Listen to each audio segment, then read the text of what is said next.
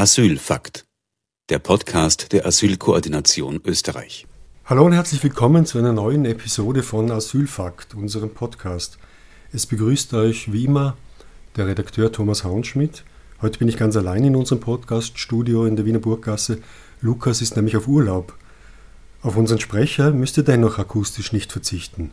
Lukas Garleitner-Gerz ist bei uns im Studio. Er ist Asylrechtsexperte und Sprecher der Asylkoordination Österreich. Unser Sprech am 27.03. in ORF 2 Heimat, fremde Heimat. Zur Frage, was hat es mit den vom Kanzler geplanten Kürzungen der Sozialleistungen für alle und für Asylwerberinnen im Speziellen auf sich? Guten Tag. Guten Tag. Wir haben gerade Sozialrechtsexpertin Elisabeth Brameshuber gehört. Sie hat erwähnt, dass Asylberechtigte den StaatsbürgerInnen gleichgestellt sind. Die ÖVP will genau dort ansetzen und diesen Passus ändern. Ist, ist das überhaupt durchsetzbar und gibt es da rechtliche Schlupflöcher? Vorangestellt sei, dass ähm, es bemerkenswert ist, dass in der Punkt Kürzung von Sozialleistungen ein äh, quasi ein wichtiger Punkt ist für eine Zukunftsvision 2030. Aber zu der Frage, äh, kurze Antwort, nein. Es ist nicht rechtskonform umsetzbar. Eine derartige Lösung wäre rechtswidrig. Der Grund ist, dass ähm, schon bisher die rechtlichen Regelungen so sind, dass äh, Nicht-Österreicherinnen eine fünfjährige Wartefrist haben und erst dann einen Anspruch auf Sozialleistungen haben. Ausgenommen davon sind einzig asylberechtigte Personen. Auf diese fokussiert die äh, ÖVP nun.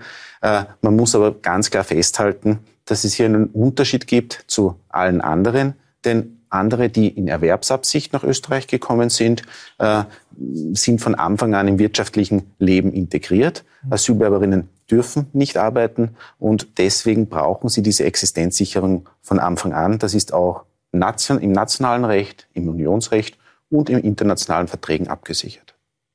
Wenn wir jetzt ein in der Theorie weitergehen und sagen, ähm, Sozialleistungen werden tatsächlich neu geregelt und Menschen, die zugewandert sind und nicht fünf Jahre hier leben, äh, bekommen die Sozialleistungen halbiert. Was wären die Folgen? Auf der einen Ebene muss man sagen, es wäre mal ein rechtswidriges Gesetz. Äh, wenn das äh, umgesetzt werden würde, würde das wahrscheinlich jahrelange Rechtsstreitigkeiten bedeuten. Die Republik müsste einiges an Rückstellungen bilden, wie schon auch in dem Fall der rechtswidrigen Indexierung der Familienbeihilfe. Auch in diesem Fall haben alle Expertinnen und Experten gesagt, diese Regelung hält nicht, ist rechtswidrig und musste dann quasi verspätet die Auszahlungen gemacht werden. Das wäre auch hier der Fall. Gleichzeitig wäre es für die Betroffenen aber eben schon sehr mit drastischen Einschnitten verbunden. Denn wie der Name schon sagt, die Mindestsicherung ist die Sicherung des Mindesten. Damit soll die Existenz gesichert werden. Wenn man hier was wegnimmt oder das gar halbiert, dann treibt das die Verzweiflung voran, weil die Existenz nicht gesichert werden kann. Im Beitrag vorhin haben wir ein Beispiel gesehen. Sundos Alomari hat innerhalb von sechs Jahren einen Job gefunden. Wie lange brauchen geflüchtete Menschen in der Regel, um im österreichischen Arbeitsmarkt Fuß zu fassen? Eine pauschale Aussage ist schwierig, weil es von unterschiedlichen Parametern abhängt. Äh, Alter, Geschlecht, Bildung, auch welche Traumatisierungen die Menschen von der Flucht mitgenommen haben. Aber als Faustregel kann man sagen, dass Menschen, ähm, die asylberechtigt sind, äh, binnen fünf Jahren eine Erwerbsquote von 50 Prozent schaffen. Und man kann auch sagen, dass nach zehn Jahren ungefähr dieselbe Erwerbsquote bei männlichen Asylberechtigten erreicht wird. Ähm, das räumt auch ein bisschen mit dem Mythos auf, dass eben hier die Menschen faul wären, weil sonst würden sie ja nicht verspätet die äh, Erwerbsquote erreichen, dieselbe. Das heißt, es braucht hier quasi Maßnahmen, äh, und eine Zeit, äh, bis die Menschen hier Fuß fassen können. Aber das ist, das ist erreichbar in dieser Zeit. Gibt es auch andere Möglichkeiten, zugewanderte Menschen schneller in den Arbeitsmarkt zu integrieren? Wir wissen, es braucht eine gewisse Anlaufzeit. Ähm, wir, ähm, die Menschen müssen oft die Sprache erst lernen. Es geht um Qualifizierungen, die sie sich ähm, hier aneignen müssen. Und hier ist natürlich eine möglichst rasche Integration, sowohl in das wirtschaftliche Leben, aber eben auch durch die zur Verfügung stellen von ausreichenden Deutschkursen, äh, ein, ein, ein maßgeblicher Schritt dazu, dass wir diese Zeit mhm. verkürzen. Mhm. Ähm, wir haben, es muss vor allem auch dahingehend ähm, Maßnahmen gesetzt werden, dass die Menschen hier nicht zu lange am Abstellgleis bleiben, weil hier sonst eine Dequalifizierung erfolgt. Das heißt, die, die Talente der Menschen verkümmern äh, und das Potenzial wird nicht ausgeschöpft. Herr Galeitner-Gerz, herzlichen Dank für die Information. Dankeschön.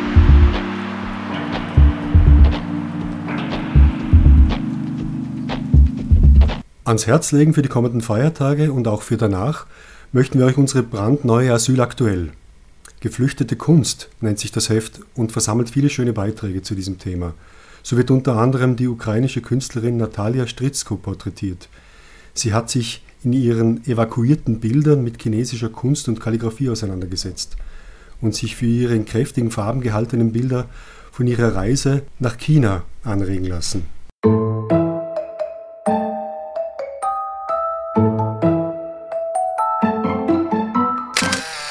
Weiter geht's in der Asyl aktuell in Zentralafghanistan. Dort wurde 1996, dem Jahr der ersten Machtübernahme der Taliban, Bagher Ahmadi geboren. Vielleicht habt ihr den jungen Mann schon mal gesehen im Fernsehen als Polizist in Soko Donau oder auf der Bühne des Wiener Volkstheaters. Wie kommt ein Hazar aus Zentralafghanistan in deutschsprachige Filme und auf Wiener Bühnen? Die Geschichte von Bagher Ahmadi gäbe ein gutes Drehbuch ab. Ein nicht mehr gänzlich Unbekannter ist auch Salah Amo. Seit ich eine Heimat gefunden habe, bin ich gefühlsmäßig nicht mehr Flüchtling, sagt er in seiner asylaktuellen Geschichte. Hier nun Salah Amo featuring Rizan Said Nure.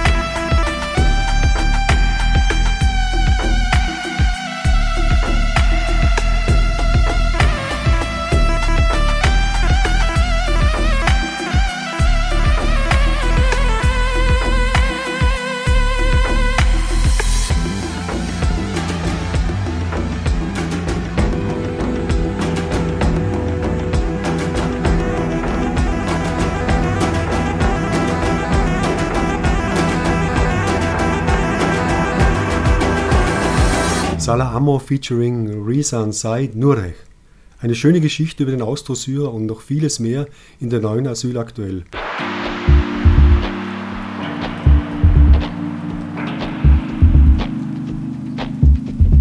Zum Beispiel ein Bericht über die brutalen Auswirkungen der EU-Politik gegen Migration an der polnisch-belarussischen Grenze.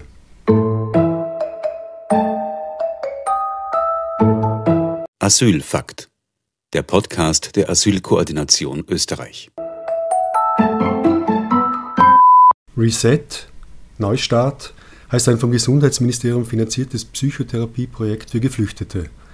Reset wird von der Asylkoordination Österreich koordiniert und von insgesamt 14 Partnerorganisationen in ganz Österreich durchgeführt. Reset setzt gezielt auf die individuelle emotionale Stärkung Gewaltbetroffener. Ziel ist es, mehr als 700 TeilnehmerInnen in Einzel- und Gruppensettings neue Handlungsmöglichkeiten zu erschließen. Im Rahmen des Programms werden in allen Bundesländern neue psychotherapeutisch und psychologisch angeleitete Angebote für Geflüchtete und andere ZuwanderInnen geschaffen. Im Zentrum stehen dabei Stressmanagement und Emotionsregulation als essentielle Barrieren gegen eine Weitergabe selbst erlittener Gewalt.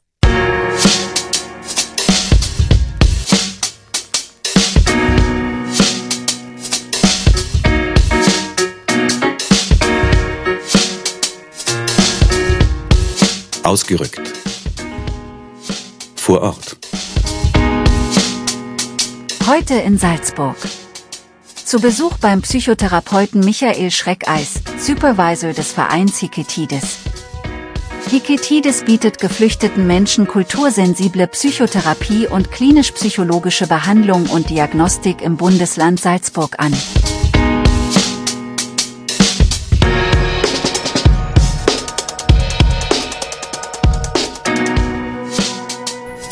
Naja, wir arbeiten mit Flüchtlingen, von denen ein großer Teil kriegstraumatisiert sind und so schwere Traumatisierungen zu behandeln und vor allem auch nicht zu spät zu behandeln, sondern schon wenn relativ bald nach der Ankunft als Flüchtling, das ist einfach extrem wichtig, dass die Leute sich leichter tun beim Integrieren, beim Sprachlernen und langfristig, dass einfach auch äh, schwere Erkrankungen, die später auftreten können, verhindert werden. Und manchmal ist es auch, also überwiegend sind es natürlich Opfer, also wenn man so denkt an Männer, die in Haft gefoltert wurden, Frauen, die vergewaltigt wurden, aber manchmal auch seltener, aber doch auch Täter, die beteiligt waren bei Gewalttaten, wo es extrem wichtig ist, äh, mit denen das ein Stück weit besprechbar zu machen, um einfach weitere Gewalt zu verhindern. Also ich könnte ganz wohl ein paar Beispiele. Ja, bitte, das wäre ein Beispiel, wäre sehr schön. Ja. Ich denke jetzt zum Beispiel an einen tschetschenischen Mann, der ganz schwer gefoltert worden ist und aus dem Krieg gekommen ist, der dann, also der war so circa 50, einen Minigolfschläger umwickelt hat und als Spazierstock verwendet hat, aber in Wirklichkeit war es für ihn, damit er immer bewaffnet ist, weil er Angst hat, dass er angegriffen wird. Und der war auch, wie es einmal zu einer Schlägerei gekommen ist zwischen Afghanen und Tschetschenen, wollte er gleich äh, seine Söhne aktivieren, wo so Gespräche extrem wichtig sind, um auch Gewalttaten äh, im Vorfeld sozusagen abzumildern und zu verhindern. Ich habe den Eindruck, bei diesen Gesprächen geht es darum, dass die Leute einmal ihre Geschichte überhaupt erzählen dürfen. Also ich habe das kenne von anderen Projekten. Also dass sie überhaupt einmal gehört werden von irgendwem, weil Gewalterfahrungen haben die meisten oder viele. Wahrgenommen werden. Also Wahrgenommen, genau. Können Sie das vielleicht ein bisschen ja. ausführen? Na, das kann ich bestätigen. Also wir nehmen ja Flüchtlinge immer nur als die Flüchtlinge als Masse wahr. Und dass hinter jedem Einzelnen eine Lebensgeschichte ist, die oft sehr vielfältig, kompliziert und schwierig ist. Das ist einem nicht so bewusst.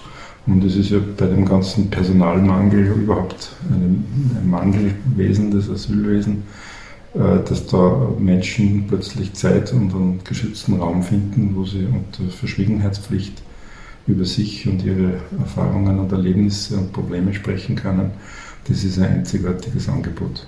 Das heißt, das ist, ähm, in dem Fall geht, geht, die Idee von dem Projekt zumindest partiell auf, dass es ein, dass die Radikalisierung, weil es ist im Rahmen der Deradikalisierungsmillion, die die Regierung versprochen hat, nehme ich an, ist das Projekt überhaupt entstanden.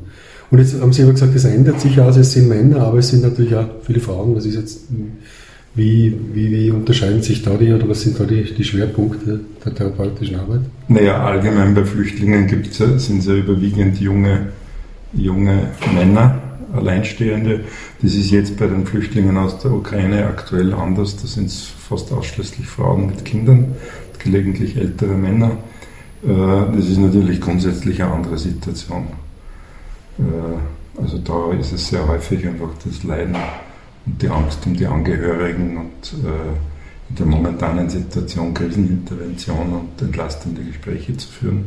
Das kann sehr wichtig sein, weil ja die oft auf engem Raum ganz eng beieinander wohnen und wo dann die, das, das Potenzial sozusagen für Aggressivitätsschwierigkeiten halt schon sehr hoch ist. Und bei den anderen Flüchtlingen von bisherigen, also jetzt äh, oft aus dem Nahen Osten oder aus Afrika, das sind hauptsächlich alleinstehende junge Männer, wo es auch wichtig ist, also äh, und wo das ganz wichtig ist, jetzt äh, mit denen zu sprechen und weil, weil die oft zum Beispiel jetzt aktuell ist ein Salzburg Bergheim noch eine, also Diphtherie ausgebrochen und wo die in Quarantäne sitzen. Und jetzt gerade letztes Wochenende ist mir erzählt worden, wenn die keine nicht einkaufen gehen können, vor allem jetzt zum Beispiel Tabakwaren, dass das Aggressionspotenzial bei jungen Männern, die oft auch Opfer von Gewalterfahrungen waren, das ist extrem hoch und das ist ein gefährlicher Cocktail.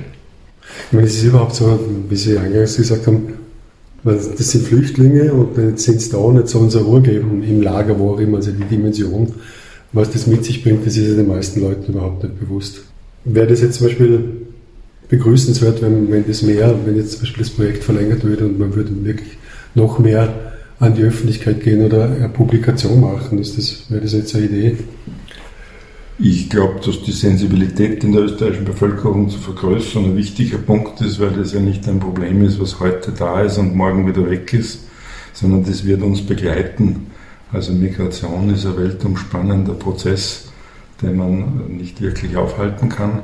Und mit dem Thema, wenn wir jetzt gerade an die jetzige weltpolitische Situation denken, dann ist es umso wichtiger, dass es da Möglichkeiten gibt, Kapazitäten und auch Erfahrungen, weil auch das Personal, also das Gesundheitspersonal, Sozialarbeiter, Psychologen, Psychotherapeuten, die müssen ja mit diesem Klientel auch arbeiten können. Das ist gar nicht so selbstverständlich.